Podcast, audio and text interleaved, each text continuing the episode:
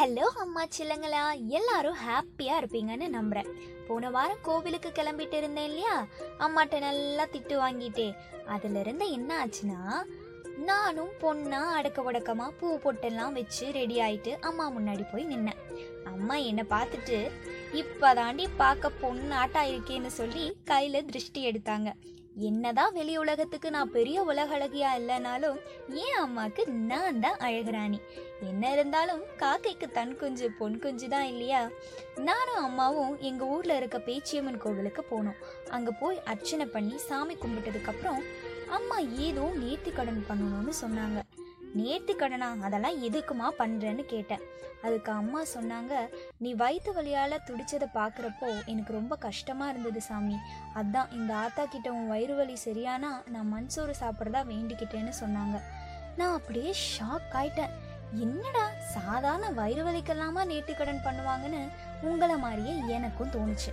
ஆனா உண்மை என்னன்னா நம்மளை கருவில் சுமக்கிறதுல இருந்து நம்ம கூட இருக்க கடைசி காலம் வரைக்கும் நமக்கு ஒரு சின்ன கீறல் பட்டா கூட துடிச்சு போற முதல் இதயம் நம்ம அம்மாவா தான் இருக்கும். நம்மளை காப்பாத்த அவங்களோட உயிரை கொடுக்கவும் தயங்க மாட்டாங்க. ஏன்னா அம்மாவுக்கு உயிரே அவங்க குழந்தைங்க தான். இப்படி என் மேலேயும் என் அம்மா உயிராக இருந்ததால நான் எவ்வளோ சொல்லியும் அவங்க கேட்கவே இல்லை.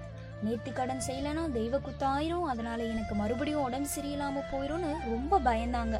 நானும் சரி பண்ணட்டும்னு விட்டுட்டேன். என் அம்மா வெறும் தரையில மண்சோறு சாப்பிட்றத பார்க்கும்போது தோணுச்சு. நான் தான் கொழுப்பெடுத்து போய் நூடுல்ஸ் சாப்பிட்டதால வயிறு வலி வந்துச்சு. இப்போ என்னால அம்மா இப்படி கஷ்டப்படுறாங்களேன்னு நினைக்கல கண்ணுல எனக்கே தெரியாம ரெண்டு சொட்டு கண்ணீர் வர ஆரம்பிச்சிருச்சு. என் மனசுக்குள்ள ஒரே உறுத்தலாவே இருந்துச்சு. அம்மா நம்ம மேல இவ்வளோ பாசம் வச்சிருக்கிறது தெரிஞ்சும் நம்ம ஏன் அம்மாவை சரியா புரிஞ்சுக்காம அடிக்கடி திட்டுறோமேன்னு ஃபீலிங்கா இருந்துச்சு. அம்மா அடிக்கடி கூப்பிடுறது இரிட்டேட்டிங்காக இருந்தாலும் கொஞ்சம் பொறுமையாக யோசிக்கும் போது தான் புரிஞ்சுது. அவங்க நம்மளை தவிர எதை பற்றியும் அதிகமாக யோசிக்கிறது இல்லைன்னு. அவங்களுக்கு என்ன தவிர யாரும் இல்லைங்கிறதும் நான் தான் அவங்கள நல்லா பார்த்துக்கணும்னு தோணுச்சு. இப்படி என் மண்டைக்குள்ளே நிறைய விஷயம் ஓட ஓட என் கண்ணிலையும் கண்ணீர் ஓட ஆரம்பிச்சிருச்சு. எங்க அம்மா பார்த்தா கஷ்டப்படுவாங்கன்னு கண்ணை தொடச்சிட்டே இனிமே நூடுல்ஸ் மேலே கையே வைக்கக்கூடாதுன்னு முடிவு பண்ணேன். உடனே பரவாயில்லையே நல்ல பிள்ளை ஆயிட்டே இல்லைன்னு எல்லாம் நினைக்காதீங்க. அவ்வளோ சீக்கிரம் நம்பிடாதீங்க ஏதோ உணர்ச்சி வசப்பட்டு பொங்கிட்டேன்னு நினைக்கிறேன்.